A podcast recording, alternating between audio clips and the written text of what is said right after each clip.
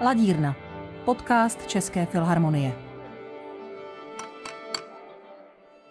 Vítejte v Ladírně a laďte se již vánočně. Před námi je Rybovka a k tomu už by se za běžných okolností nemuselo nic dodávat. Ale v našem programu se k české mši vánoční připojí ještě Mozart a navíc Českou filharmonii bude poprvé dirigovat Václav Lux. Zdravím tě, Václave, a díky, že jsi do Ladírny zavítal. Já také zdravím a děkuji za přizvání do Ladírny. A samozřejmě Ladírna děkuje za pozvání do vzletu, kde jsi tak vlastně doma, vzlet ve Vršovicích si spolu zakládal, takže jsme dneska na takovém výjezdním zasedání. Jsme v Ladírně ve vzletu. ano. Všechny, kdo nás poslouchají a těší se z toho lepšího, co Vánoce přinášejí, zdraví Boris Klepal. Pokud někoho Vánoce netěší vůbec a odmítá je an blok, ať neodchází, určitě se dostaneme k mnoha jiným věcem. Leč na začátek. Co ty a Vánoce? Nemáš už dost vánočního oratoria, netrpíš hudebním smogem v obchodech? Ptám se dirigenta Václava Luxe. Tak já se snažím ten hudební smog e, tak nějak e, ignorovat a e, stejně tak jako ty obchody a tu, tu, tu komerční stránku Vánoc tak nějak po sobě nechávám sklouzávat. A jinak co se týká té naší e, repertoárové složky e, Vánoc nebo adventu, k nímž patří právě díla, jako, jako je Vánoční oratorium, e, které dělám mimochodem tež v Paříži letos s Orchestre National de France, tak já myslím, že to je tak kvalitní hudba, že, že to vlastně mm, nějaká kontaminace tímhle smogem rozhodně nehrozí. Jak se říká, Bach se nedá zkazit, Bach se neumrzí. Přesně tak.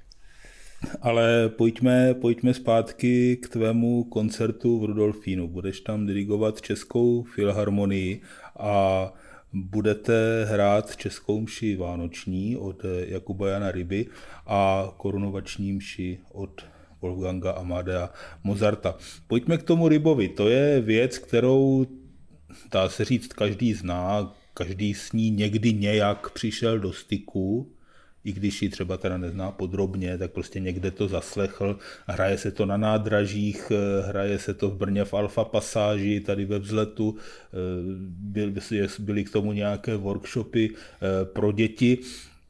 Ale vlastně se nabízí otázka, co s takovou hudbou na velkém koncertním pódiu, nebude se tam trošku ztrácet, není tam trošku nepatřičná?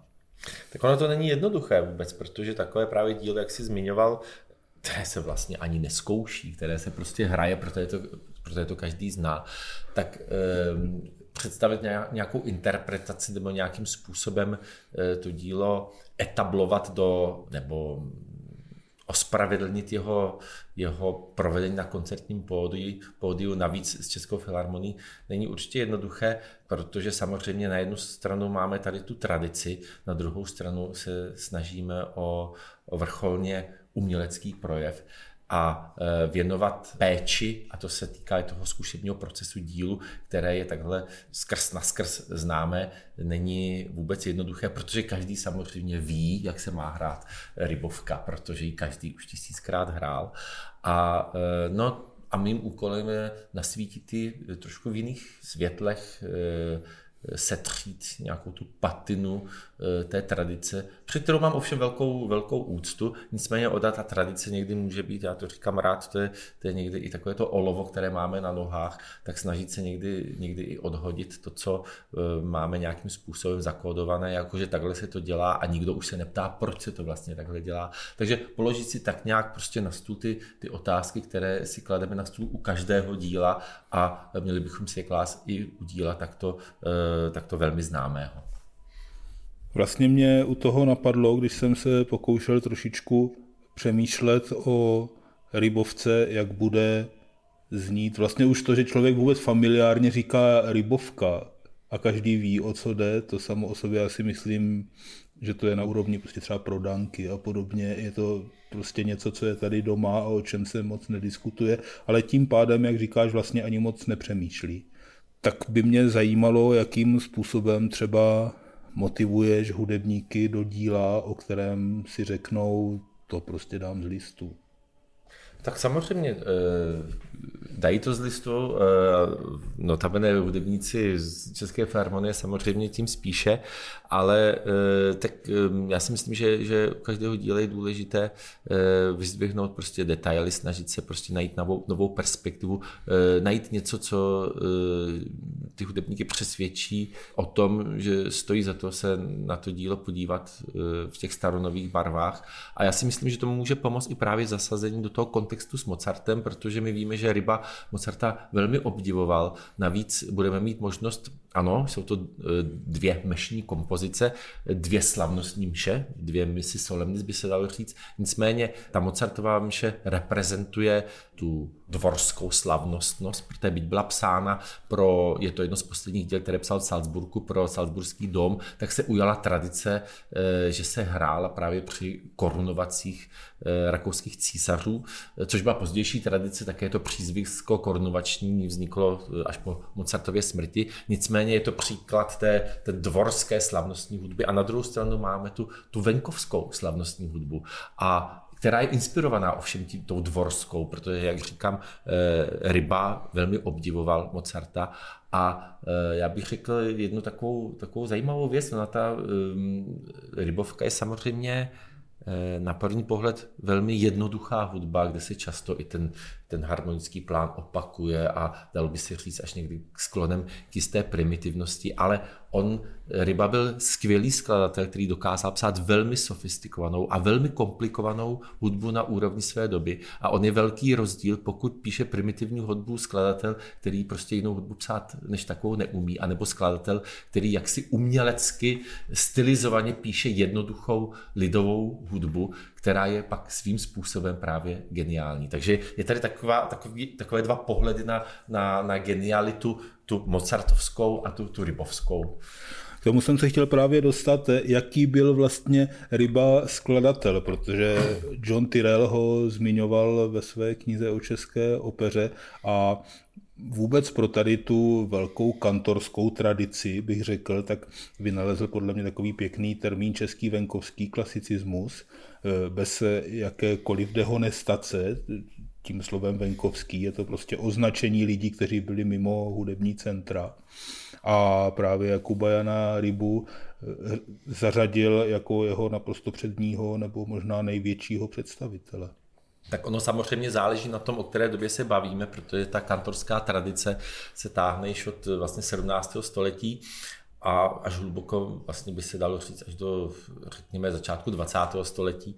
A ryba bez pochyby byl z těch mistrů kantorů, kteří, kteří se dokázali eh, svou hudební řečí přizpůsobit tomu lidovému jazyku, ale na druhou stranu měl velmi dobré informace o tom, jaká hudba se v Evropě píše a také dokázal psát eh, hudbu, která byla, velmi, jak jsem zmiňoval, velice, velice na umělecká. A to jsou ta díla, která nejsou psána třeba pro Rožmital, pro ten kostelík, ale která jsou psána například pro Plzeň, což už vlastně ta, ta městská kultura začátku 19. století vykazovala jisté prostě znaky úrovně té městské úrovně center, jako byla právě Vídeň, anebo třeba i trochu Praha. A jeho díle, jako třeba jeho Stabat Mater, je naprosto fantastická hudba, která rozhodně s, takovou plebejskou lidovostí nemá nic společného. Má také velice kvalitní eh, koncertní repertoár pro solové nástroje a orchestr nebo i komorní hudbu. Takže ta šíře jeho tvorby je neobvykle mm, rozkročená a právě proto možná eh, ta, ta, to jeho eh, to označení ryby jako za jedno z těch čelných představitelů té kantorské tradice je naprosto na místě. Někdo se nám tady rozespívává nebo zkouší, máme krásný background k tomu e, povídání. On totiž eh, Ryba e, byl nejen výborný skladatel, ale jeho rozhled nebo jeho rozhledu svědčí i to, že zasahoval i do hudební teorie. Vždyť on stojí vlastně u základu českého hudebního názvosloví.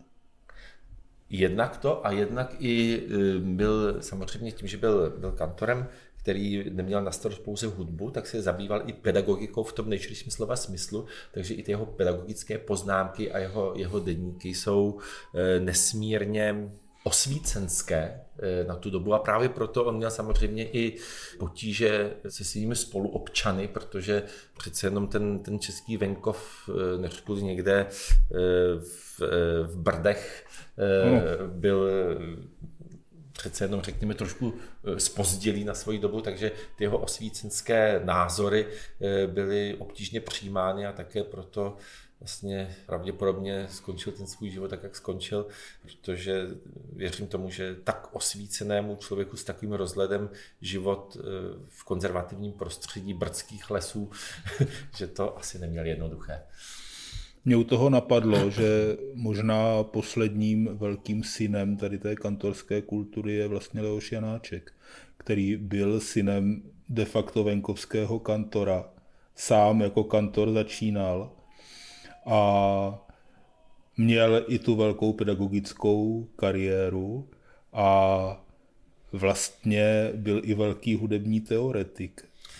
To mě nikdy nenapadlo, ale vlastně, když to říkáš, tak ta paralela s ním a e, s řadou těch e, skladatelů, když se podíváme na vývoj hudební řeči Janáčkovi a vývoj hudební řeči například Ryby, anebo i třeba Jana Dismase Zelenky, který také vzešel z toho kantorského prostředí, jeho tatínek byl regent skory v Louňovicích, tak je vidět, že u těchto, těchto, u těchto mistrů ten vývoj byl velmi pozvolný, že oni vzešli z toho lidového prostředí a, a, a často taková ta, ta jednodušší hudební řeč poměrně dlouho u nich dominovala a víme, že u Janáčka ta jeho typická janáčkovská hudební řeč je vlastně otázkou závěru vlastně jeho života, že když se náma jeho, ta jeho raná díla pozdější, takže to je, to je opravdu to, je jako dva, dva skladatele. A stejně tak tomu bylo, nebo Často tomu bylo i těch, u těch ostatních autorů, kteří vzešli z toho jednoduchého prostředí a svojí pílí se dopracovali. Ne třeba přímo k tomu, eh, jako v případě Zelenky, který skutečně potom se stal skladatelem u dvora Augusta Silného, tak Rybovi se to nikdy nepodařilo, aby se dostal do toho velkého centra, ale eh, tou svojí pílí a pečlivostí si získal informace o tom, jaká hudba se píše a to pak ho v těch, v těch pozdních letech, v té vrcholné fázi eh, velmi ovlivnilo a Zvláštní je, eh, speciálně pokud se vrátím k Rybovce, že je to vlastně dílo závěru jeho života a přesto je to dílo velmi jednoduché, kdy už v té době, kdy měla ta jeho hudební řeč byla velice mm, pokročila a již tak jako orosená eh, počínajícím romantismem, tak on se vrátí k takové té skoro nostalgicky vrátí k takové té původní rizí formě české lidové pastorální mše není takový ten začátek z jednoduchosti eh, způsobený tím, že to původní vzdělání nebo začátky vzdělání tady u těchto lidí byly vlastně praktické, že oni byli vedení hudební praxi a teprve postupně eh, je to možná nějaký vnitřní běs nebo nějaké vnitřní půzení dohnalo k tomu, že na tom začali stavět nějaké větší teoretické základy a tím se proměnila třeba i jejich hudba, že si něco dovolili, že si začali věřit až později. Tak ona ta, ta, ta praktičnost a potřeba uplatnit e, vlastní tvorbu e, v každodenním životě byla nedílnou součástí tvorby většiny skladatelů 18., 17. určitě 18. století, e, protože bez respektování toho aspektu praktičnosti prostě by umřeli hlady. To znamená, oni museli vědět, že musí psát hudbu takovou, která se prostě bude hrát a kterou budou ty hudebníci schopni zahrát. To znamená, pokud Ryba psal hudbu, kterou měli provozovat muzikanti v Rožmitálském kostelíku, tak museli vědět, že píše hudbu prostě pro venkovské muzikanty. A e, ten, ten aspekt praktičnosti samozřejmě u všech těch skladatelů byl prvořadý. A je, je pravda, že pak ke konci života, já se opět vrátím e, k mému oblíbenému Zelenkovi, ti skladatelé často psali hudbu, která byla možná jejich takovým osobním vyznáním nebo hudbou prostě do šuplíku, jako Zelenkovi poslední mše, které, které určitě nebyly psány pro liturgii, podobně jako Bach konec konců, kdy jeho mše Hámol také zcela jistě nebyla psána pro liturgii, protože svým rozměrem prostě překračuje rámec liturgické hudby, stejně tak eh, kolem těch 40. let 18. století, kdy psal Zelenka své poslední mše, tak eh, ta tendence byla, aby se liturgická hudba, ten doprovod mše velice zkracoval a byly dokonce proto velice striktní předpisy v Drážděnech, jak dlouho smí trvat glorie, jak dlouho smí trvat krédo. No a to ty zelenkový vše dalece překračují. Takže to je jak dnes na fotbale, že je omezená délka hymny. Ano, ano přesně tak. A, a, a, a reklamní šoty v zápase. Takže, takže to byla funkce hudby. No, e, trošku přeženo samozřejmě. No ale samozřejmě ta, ta klíčová díla pak ty skladatelé psali bez ohledu na tu praktičnost, kdy už vlastně možná Eh, ten, ten, ten úspěch měli nějakým způsobem zajištěný a to živobytí nějakým způsobem etablované, takže si mohli dovolit čas od času napsat něco také pro svoji vlastní duši. Pospíchejme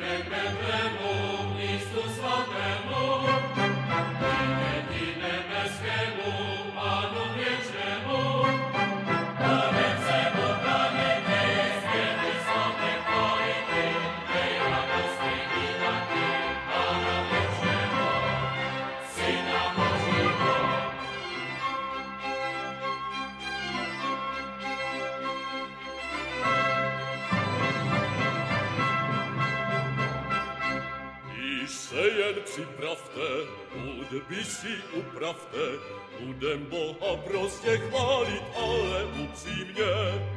Budem dítě božské slavit zpěví úplně, jenom všichni za mnou pojďte, píšťali a trouby strojte.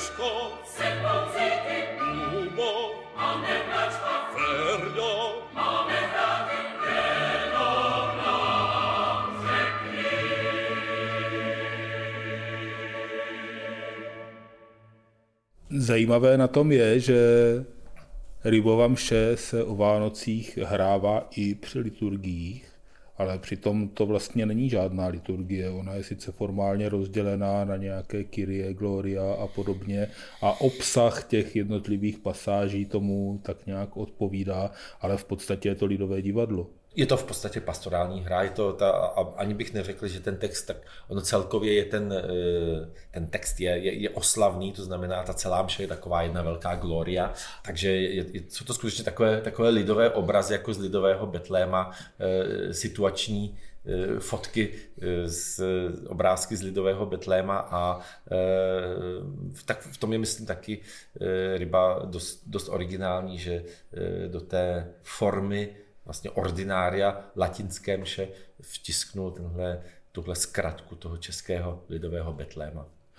Já bych řekl, že tomu trošku odpovídá i rozdělení nebo hlasové rozdělení rolí, protože mladý, možná nějaký čeledín zpívá tenorem, hej mistře, vstaň bystře, basující mistr eh, mu odpovídá, co mi nedáš pokoje, eh, anděle volají ženskými hlasy, tím altus, tím svrchovaným a vrchním sopra, eh, tak vlastně i to rozdělení hlasů bych řekl, že úplně svádí k tomu, aby se to provedlo scénicky. Tak eh, já myslím, že určitě těch eh, pokusů byla celá řada. Ano. Konec konců v současné době se, myslím, u nás i hraje, eh, myslím, že i letos se bude opakovat mm, scénské stvárnění bratrů, bratrů Formanů. Ano, ano. Já myslím, že, že Rybovka je zrovna z těch děl, které, které unesou právě takováto zpracování a naopak, že to velmi dokáže, že to je velice vítané. Mně se na tom líbí, kolik lidí vlastně je ochotných se tím zabývat. Řekněme v takové té úplně lidové a řekl bych možná úplně mimo náboženské tradici současné, takové sekulární, to právě probíhá třeba na těch nádražích nebo tradičně v Brně v té alfa pasáži, kde je to tradičně vyšperkováno bubenickým solem Zdeňka Kluky a Pavla Fajta nebo Pavla Koudelky, teď si nejsem jistý, jednoho z bubeníků Dunaje.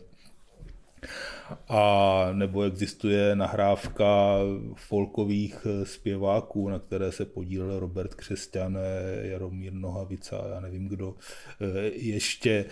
Ale existuje taky nahrávka pro Deutsche Gramofon, na které zpívá Magdalena Kožená a konec konců na ní zpívá i Jaroslav Březina, který bude zpívat v Rudolfínu.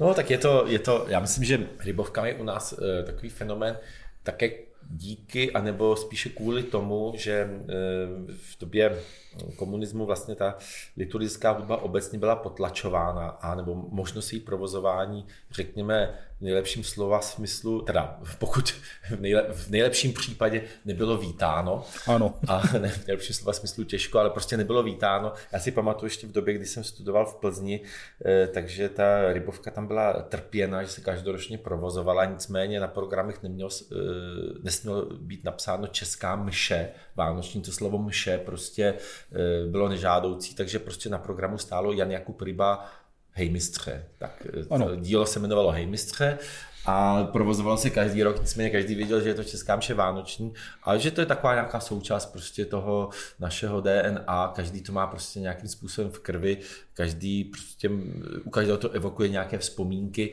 a e, že to je zrovna ta e, rybová mše je e, dáno asi tím, že právě ta její provázanost liturgií není tak těsná, jako je tomu u jiných liturgických děl.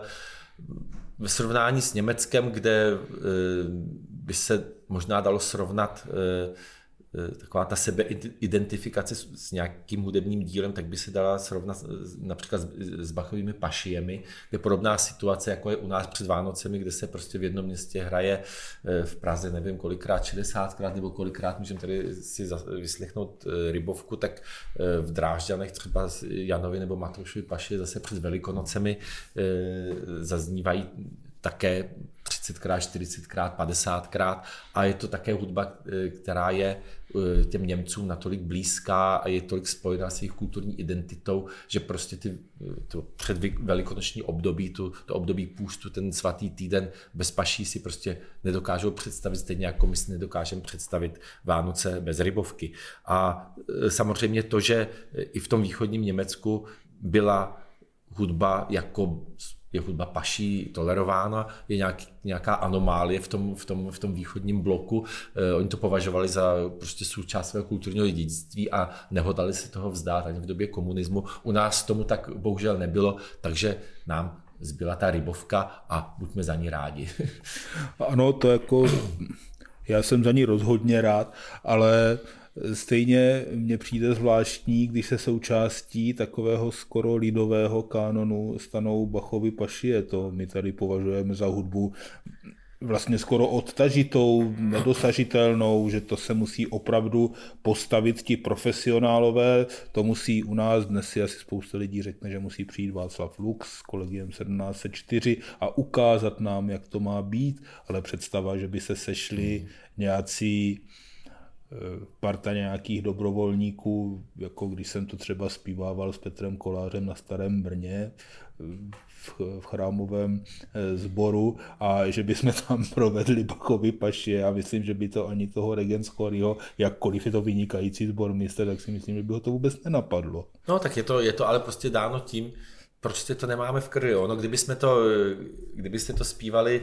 eh, kdybyste to zpíval od svých deseti let, nejdřív jako sopranista ve sboru, pak postupně altista, potom a prošel si všemi hlasovými eh, obory a, a měl za sebou 40 provedení, tak, eh, tak taková ten ostych by, by samozřejmě opadnul. No a takhle přesně to prostě v tom, v tom Německu je a, a každý, byť se to zdá neuvěřitelné, tak prostě kde jaký prostě kostelní amatérský sbor si prostě jednou za rok pronajme e, orchestr, který si tam pozve a ty pašie si prostě udělají a je to prostě pro ně, přijde tam celá vesnice a je to pro ně prostě velký svátek, podobně jako je tomu e, u té rybovky. Že to je samozřejmě e, hudba, která je třeba umělecky já nechci srovnávat se na jiné úrovni, ale je to samozřejmě hudba, která je sama o sobě v podstatě komplikovanější než, než, než rybovka a e, v různých ohledech prostě náročnější. Nicméně plní svoji funkci podobně a, a to já považuji vlastně za to nejdůležitější ale máš rozhodně pravdu s tím častým opakováním, eh, které člověku dokáže nasunout do hlavy ledacos, co se na začátku zdá úplně nepochopitelné. A musím říct, že mě u toho vlastně napadlo, nebo jsem si vzpomněl, když jsme některá díla i složitější zpívali častěji, buď proto, že se hodila k liturgii, nebo protože měl regent chory rád a rád je zařazoval, tak vím, že třeba Dvořákovu lužanskou mši do dneška vlastně umím z paměti od začátku a zase zpátky. To je dobrý příklad a na druhou stranu, na druhou stranu můžu uvést také příklad, jakým způsobem se třeba takhle umělecky výsostná hudba jako Janovi Pašie eh, přibližují publiku v Německu dneska. Někomu se to může zdát přehnané, někomu to může připadat sympatické, já to řeknu bez komentáře jako příklad příklad. Například eh, podoba Janových paší, která vznikla v době covidu, kdy se nesměly dělat velká obsazení, tak, eh, tak vznikla taková podoba, eh, kdy vlastně evangelista no, dala to dohromady kolegyně, německá čembalistka Alina Elbach, Eh, která eh, vymyslela koncept, kde ona hraje vlastně na, eh, společně s, s hráčem na bicí nástroje, s hráčem na, na marimbu, ona hraje na varhany a k tomu je tam prostě jeden zpěvák, který zpívá v nějakém aranžmá podstatnou část árií ve své hlasové poloze, plus kompletního evangelistu, je to ta tenorista. No a oni to provozovali během Bachfestu v Lipsku na náměstí v téhle redukované podobě eh, s tím, že se na plátno promítali eh, noty chorálů. Někteří eh, diváci si, posluchači si přinesli svoje vlastní klavíráky a na náměstí v Lipsku bylo, bylo několik desítek tisíc eh, lidí, kteří zpívali ty chorály ve Nových Paší, že to byl nesmírně prostě sugestivní zážitek. A navíc nespívali pouze tu melodii, ale skutečně, jako oni to znají z těch svých sborů všichni, takže zpívali každý, takže opravdu ten, ten, ten, ten dav na tom náměstí zpíval ty čtyřhlasé chorály, takže, takže, to, takže to působilo skutečně jako, že, to, že z toho běhám mráz po zádech. Samozřejmě každý to nemusí vítat tuhle podobu provedení Janových paší, nicméně je to něco podobného, jako popisuješ ty, kdy se hraje, kdy se hraje rybovka v Brně v pasáži, no tak v Lipsku se hrajou e, na náměstí. Počítáte s tím, že by si v Rudolfinu někdo taky zaspíval? Myslím mimo sbor na scéně. No já jsem o téhle variantě uvažoval také někdy u, u paší, kdy jsme zvažovali, jestli e, nedat do kostelních hlavic v Lipsku, když hrajeme paši, nedat noty těch chorálů, aby si lidi mohli zaspívat s námi, protože takhle vlastně to provedení těch paší v době Bacha vlastně bylo, protože ty chorály byly určeny k tomu, aby je zpívalo to Gemeinde, ten lid, který tam sedí. Ano. Dneska to je koncertní záležitost. Ale nakonec eh, jsme si dali takovou drobnou anketu mezi, mezi publikem a vlastně nám z toho vyšlo, že většina z nich to jako neuvítá, protože většina z těch lidí přijde na ten koncert skutečně jako za koncertním zážitkem a není úplně jako zvědavá na to, že bude poslouchat celý večer vedle sedícího spoluposluchače, který tam falešně do toho skřehotá prostě hudbu, kterou by si rád ten posluchač eh, vyslechl v tom, v tom uměleckém provedení. Ano. Takže asi eh, s respektem k větší části publika eh, si tenhle zážitek necháme ujít. Dobře, tak já ti moc děkuji za rozhovor. Venku za dveřmi někdo začal pracovat, jako by nám dával najevo, že už toho máme nechat. Takže to už bylo od nás a především od Václava Václava eh, Luxe, specialisty na starou hudbu a vedoucího kolegia 1704. Vše Václav Lux vystoupí na dvou prosincových koncertech poprvé s Českou filharmonií. Eh, díky, že jsi s námi byl v Ladírně a těším se zase někdy na shledanou. Já se také těším a přeji krásné Vánoce. Českou mši vánoční od Jana Jakuba Ryby a korunovační mši C-dur od Wolfganga Amadea Mozarta uslyšíte 20. prosince v Rudolfínu a to buď od 6 hodin večer a nebo potom od půl deváté. Podcast Ladírna najdete na běžných platformách Spotify, Apple Music a SoundCloud nebo na webu České filharmonie. Loučí se s vámi průvodce a autor podcastu Boris Klepal. Happy